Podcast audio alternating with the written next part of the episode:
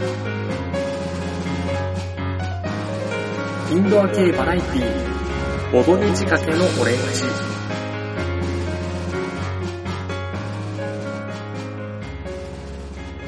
皆さんこんにちは、もしくはこんばんは。というわけで始まりました、ボドゲ仕掛けのオレンジ第2回。この番組は、ちょっと偏った知識を持つボードゲームショップ店員、かぶらぎ P が、ボードゲームについて語ったり語らなかったりする、ややマニアックな番組です。よろしくお願いいたします。さて、早くも第1回の感想を多方面からいただき大変嬉しい限りです。ありがとうございます。まあね、前半と後半のカブラギ P のテンションがだいぶ違うぞっていう感想が一番多かった気がします。まあ一人だとね、なかなかはっちゃけるのは難しいですね。まあ虚空に喋ってるわけですから。まあ慣れてくれば前半と後半の差は少しずつなくなってくるのかなと思うんですが、どうなんでしょう。ところで、11月の22日にアナログゲームの祭典ゲームマーケット2015秋が行われるんですが、11月にも入って、まあ、それは迫ってきているので、今回より、えーちょっとしばらくの間、ゲームマーケット、えーゲームマーですね、ゲームマーに関する内容を中心にお送りしたいと思います。なのでね、えーの3人のフリートーク、今回はお休み、まあ、3人じゃなくてずっと1人なのかっていうと、まあ、そういうことではなく、イエローサブマリン秋葉原 RPG ショップのイベントに参加された方々の一部に今回インタビューをさせていただきましたので、そちらをお送りしたいと思います。どちらにインタビューをしたのかというと、えーまず今回は11月末に行われた第22回アナログゲーム体験会、えーこちらよりワンドローさんとウォーロードゲームズさんにお話を伺うことができました。お聞きいただく前に一つ、えー今回はイベント中に収録させてもらったので、これから流す内容がですね、周囲の音が結構入ってしまっていて、大変ちょっと聞きづらくなっております。申し訳ございません。それでは人生初のインタビュー、かなーりたどたどしいんですが、お聴きください。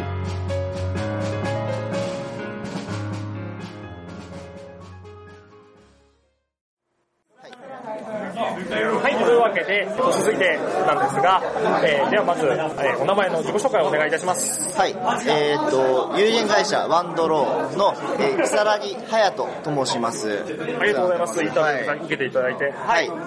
は、えー今回の、えー11月のゲームマーケットはい、で発表されるというゲームあるそうなので、はいタイトルと概要を教えていただきたくお願いいたします。はい、えーっと、新作になりまして、ヴィレッジ・オブ・ファミリアというボードゲームです。えーっとですね、概要なんですけれども、まあ、ルール的な概要でいいんですかね？はい。はい。えっ、と、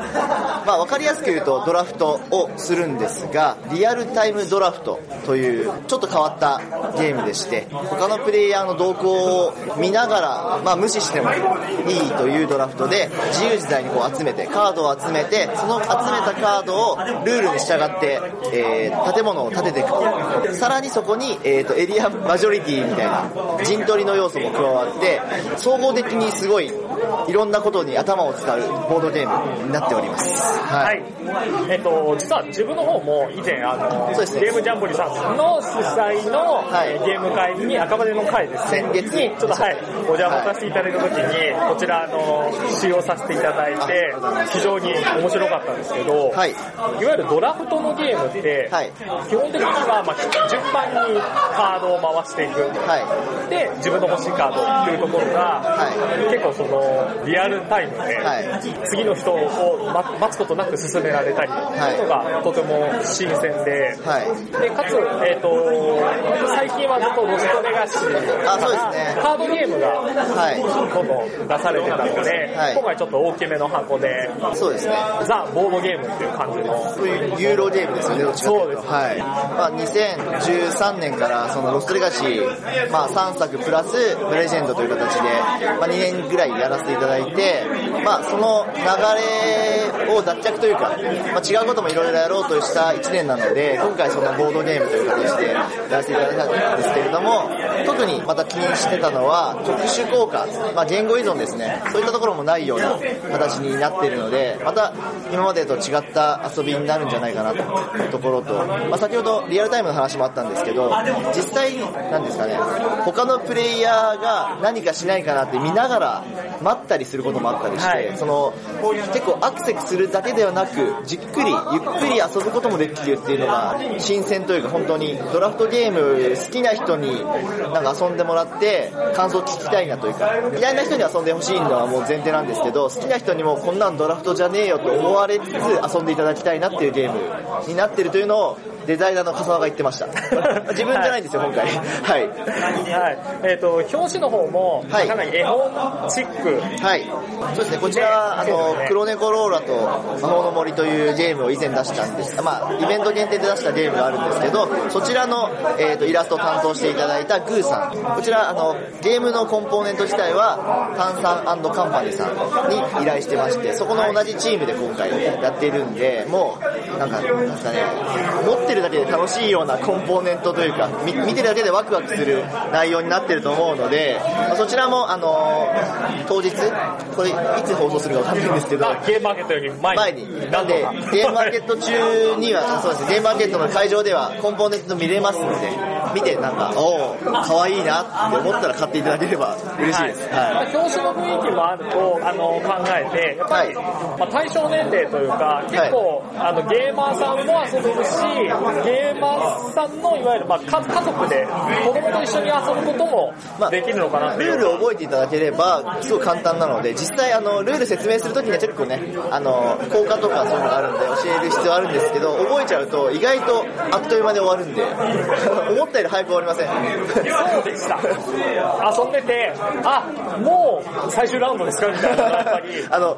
もっと立てたいんですよね。そうですね。この、逆にただあの、1回目のプレイで、自分のやりたいなって思ってるのが、まあ、到達できなかったんですけど、大体8割9割満足いかずできますね。終わりますね。逆にそのせいで、次はもっと伸ばしたいとか、これで終わっちゃうんだったら次はこういうところを、まあ、ここは取らないでこれは取って、はい。いくともっと伸ばせるかなとか、そうですね、さ最初のその、ワンプレイ目ってやっぱり新鮮味がすごい前に来ちゃって、こうどうすりゃいいか分かんないってなると思うんですけど、2プレイ目になるとだいぶ概要分かるんで、だいぶ落ち着きながら、でも、でもうまくいかないっていう、そのなんか何回も遊びたくなる要素になってるんプレイ時じゃないかな。間も、まあ、あの、重量級とかではなくて、カタンとかカルカソンヌぐらいのなんか30分とか、ワンドローらしい感じですよね。あの、その、ロスレアシ以前のワンドローっぽい感じの時間帯のゲームなんで。いやでもこの時間帯はその、もう一回って言えるギリギリの時間帯かなっていう。そうですねもう一回やろうってこう気軽に言える、あの、すごくバランスの取れてる、ボードゲーム遊んだぞっていう充実感もあるし、はいでももう一回ってこう言える。で、なかなかちょっと1、2時間かかっちゃうゲームだと、もう一回って周りの顔色ちょっと伺いながら言わなきゃいけないんで。まあ、そういうつもりで一応ちょうどはい時間を取ってるんで、まあ、あの、何度も遊んでいただけるとね、すごい嬉しいなと思いますので、はい。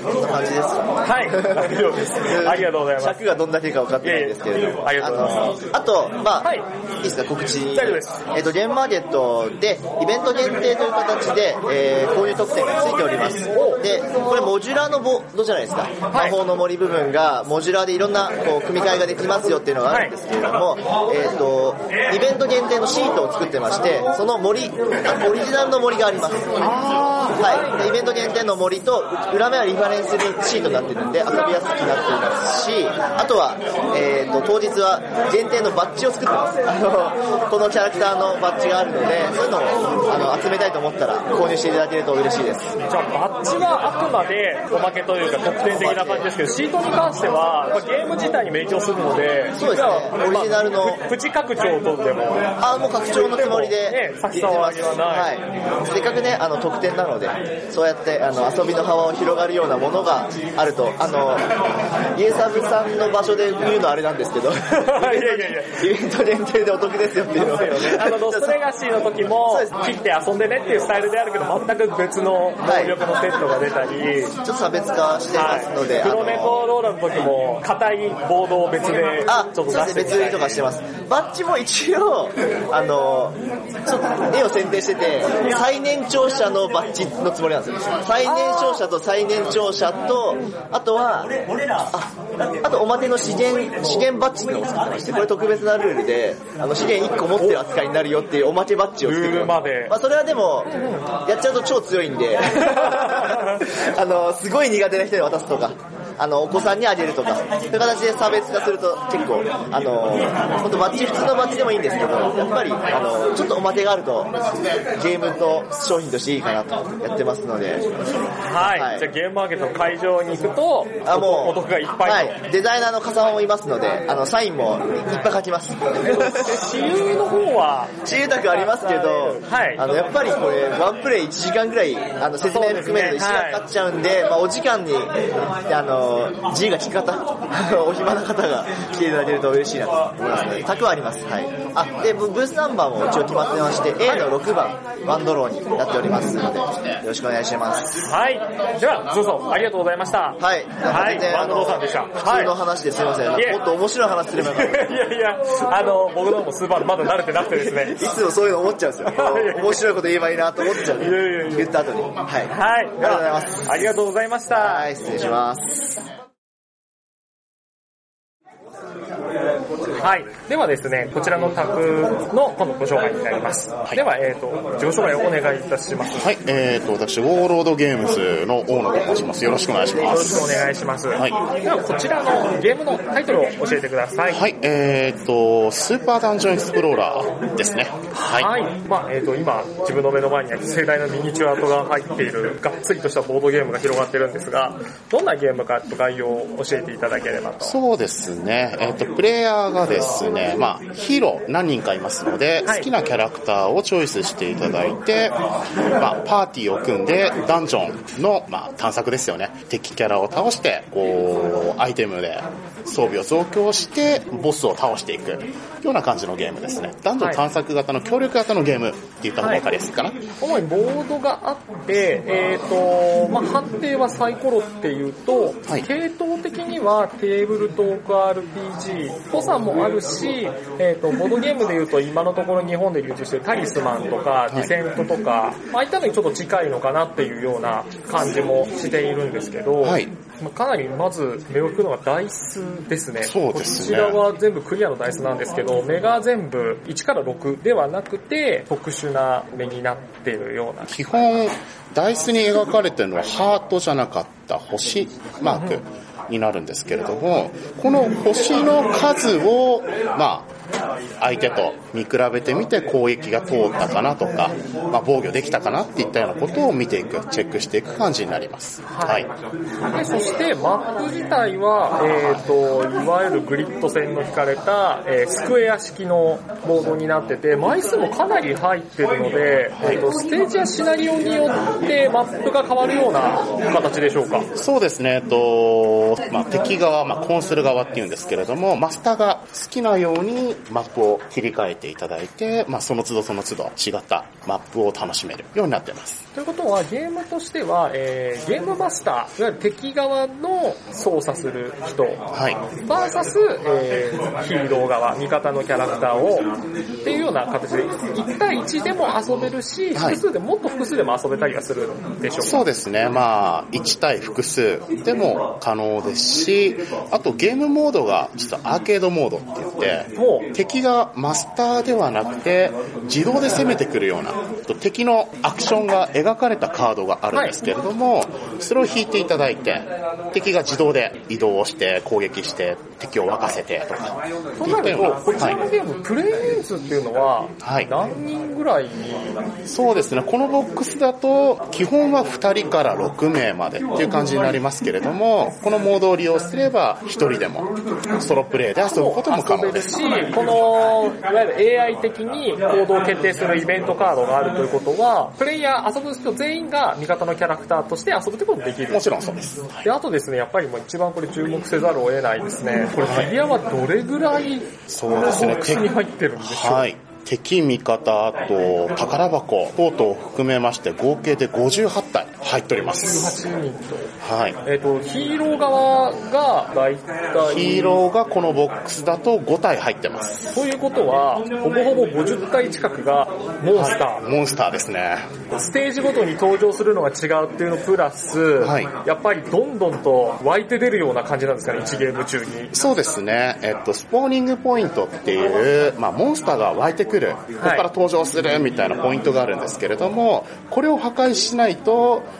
どんどん湧いてきますよっていう感じになります。で、こちらはですね、イラストとかの雰囲気が、かなりですね、日本のテレビゲームはい。の雰囲気が非常にあってですね、そうですね。で結構こういったミニチ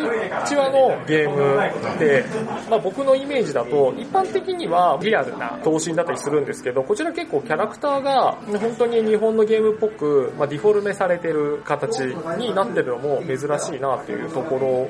ろなんですけど、はいこちらは一応海外のゲームということでそうですね。アメリカのメーカーが日本のそういうポップカルチャーとか昔のテレビゲームのキャラクターにまあインスパイアされてこのようなちょっと可愛らしいというソーダポッかプさん。はい。あの、自分もちょっと海外のサイトの方を拝見させていただいたんですけど、まあこちらのメーカーさん、このゲーム以外にもシリーズを出されてるんですけど、かなりあの、ジャパニメーションの影響がすごい強い感じの、割と日本の人でもすんなり、あ、なんか懐かしいみたいな形で入れそうな、そうですよね。カードもかなりの枚数も、チップともなんかもう豪華豪華で、豪華豪華ですけど、まあ、えっと、使うゲームのカードも、まあ、約200枚、コンテンツが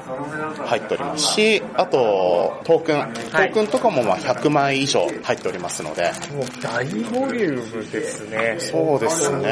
イメージとしては本当にテレビゲームをそのまま全部立体に起こしたみたいなうん。感じになってるんですけど、はい。ゲームのルール的にはどうなんですか結構複雑めなんでしょうか？判定自体は、ダイスを振って、相手の星の数以上を出せれば、攻撃が当てられましたよとか、まあ、基本動かして、キャラクターの攻撃回数何回って決まってるんで、それを繰り返していくだけなんで、意外とシンプルに。であればやっぱりこういった SD の、まあ、ポップな見た目も相まって、ミニチュアのゲームとか遊ばれたことない人とかでも、まあ、割とすんなり遊びやすいのかなっていうようなそうですねですかね。ミニチュアゲームだとどうしてもね、なんか距離測ってとか、ちょっとしね、そうですね。非常になんだろう、えーなんで特に日本人だとこのちゃんと四角がマスで区切られてるとん安心感があります。そうですね。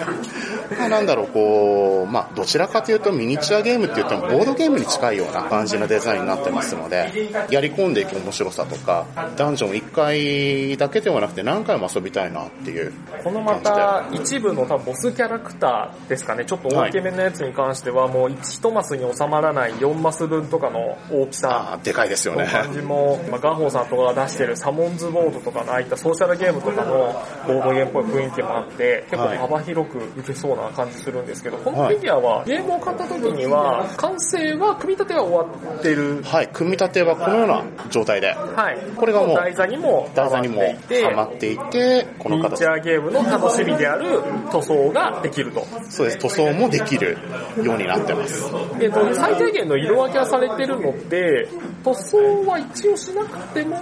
ゲーム自体は遊べます。まあでもぜひね、こういうのは、なかなかちょっとね、用意とかに時間わかるかもしれないんですけど、ん。えっ、と、塗装をして挑んだ方が、まあ今、僕の前に並んでるのは、色が塗られていて、ういや、全然違いますね。ありがとうございます。そうです。ぜひね、機会を見つけて、ペイントに挑戦していただくと、やっぱりゲーム自体も、ね、テンションも上がると思いますし、えうん。で、こういうのだと基本的に、まあ、アメリカのゲームだと、いわゆるフィギュアが入ってるボードゲームだと、あの、ゾンビのコマがいっぱい入ってるありますね。そういうのあるんですけど、まあそれでまあ、大体何種類かが、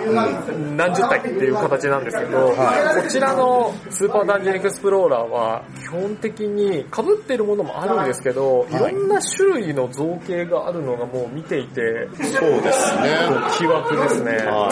い。アヒルが戦士になっちゃったりとか、そうなんですよね、こうんのゴブリンポジション。そうですね。造形ポジションですねと。か、この宝箱が、牙の生えたいわゆるミミックうん、だったりとか、あとリスの尻尾にフレイルがついてたりとか。テイストいいですうね。ん。で、こちらは、えっ、と、タイミング的には、まあ、お客さんが買ったりできるよっていうのが、ゲームマーケットでしょうか。ゲームマーケットかはいら、そうですね、日本語でご紹介。こちらは、えっ、と、和訳がつくような形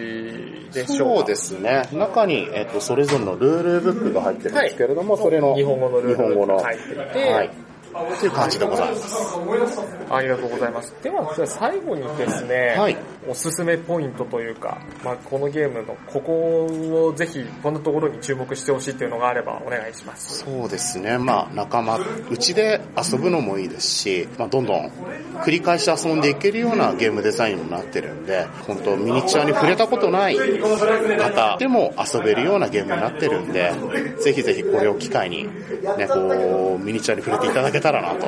いう感じでございます。はい。まあ、昨今結構パンデミックを筆頭に協力型のボードゲームって今まであんまり日本でなかったっていうのもあって、そうですよね。結構ボードゲーム界隈の中でも協力ゲーム望まれてるお客さんの声も多いので、ちょっと本格的にがっつりと協力ゲームを楽しみたい人はおすすめかなと思われますので、ぜひゲームマーケットの方で、はい。えーウォーロードゲームズさんの場所まで遊びに来てくださいということで。よろしくお願いします。はい。では、以上になります。ありがとうございます。ありがとうございます。はい、ありがとうございます。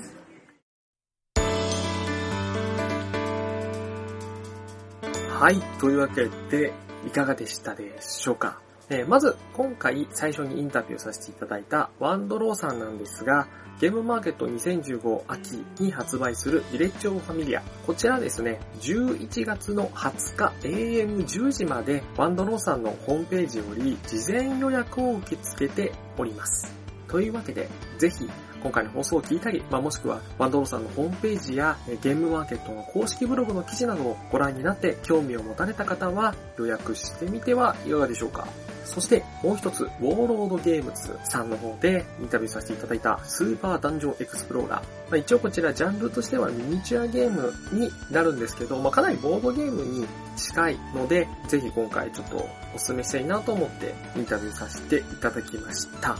こちらのスーパーダンジョンエクスプローラーなんですが、ウォーロードゲームズの日本サポートのホームページの方で、えー情報がどんどん記事として上がっております。えーボックスを開けてみたから基本のルールについて、ちょっとどうしても音声だけだとお伝えできないフィギュアやコンポーネントの実際の写真なども確認できますので、ぜひご覧になってみてください。またミニチュアゲームということで、やっぱ塗装っていうのをちょっと気にされている方もいると思うんですが、本編中にもあの言った通り、一応塗装しなくても遊べますと。また塗装に関しては、ウォーロードゲームズさんのホームページの方で、ペイントのレクチャーですね、ペイントに関する記事も今後追加される予定らしいので、これを機にミニチュアにペイントするという、まあ、ちょっと新たなボードゲームの楽しみ方の一つというのを開拓してみるのもいかがでしょうか。ウォーロードゲームズさんの方は A の27番企業ブースにて、えー試飲もできるそうなので、ぜひダンジョンエクスプローラー実物を見てみてください。というわけで、えーワンドローさん、ウォーロードゲームズさん、どちらも今回インタビュー受けていただきありがとうございました。は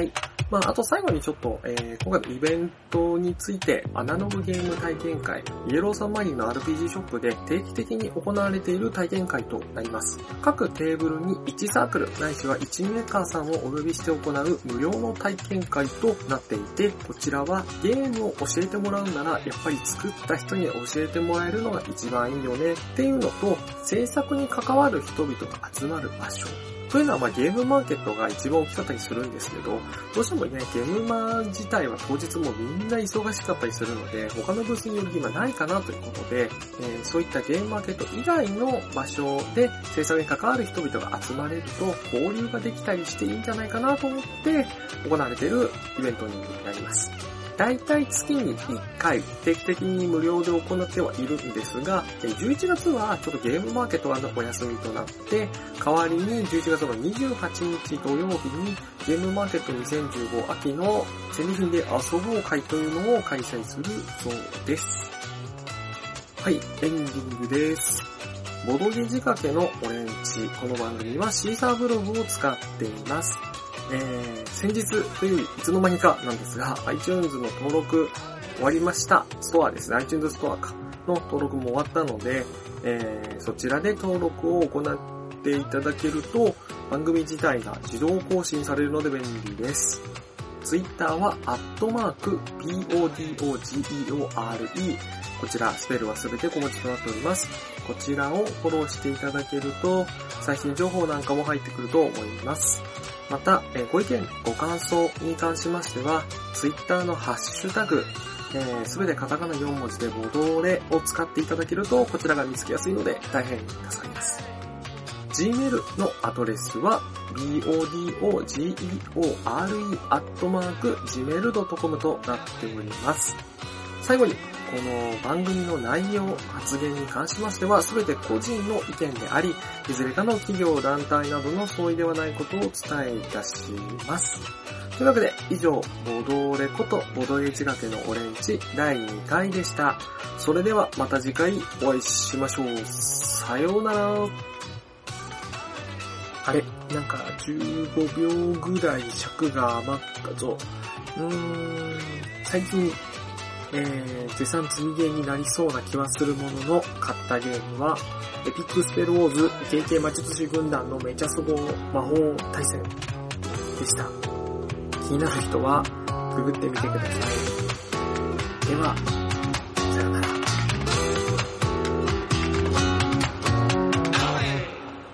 今回綺麗な感じにまたなっちゃったな。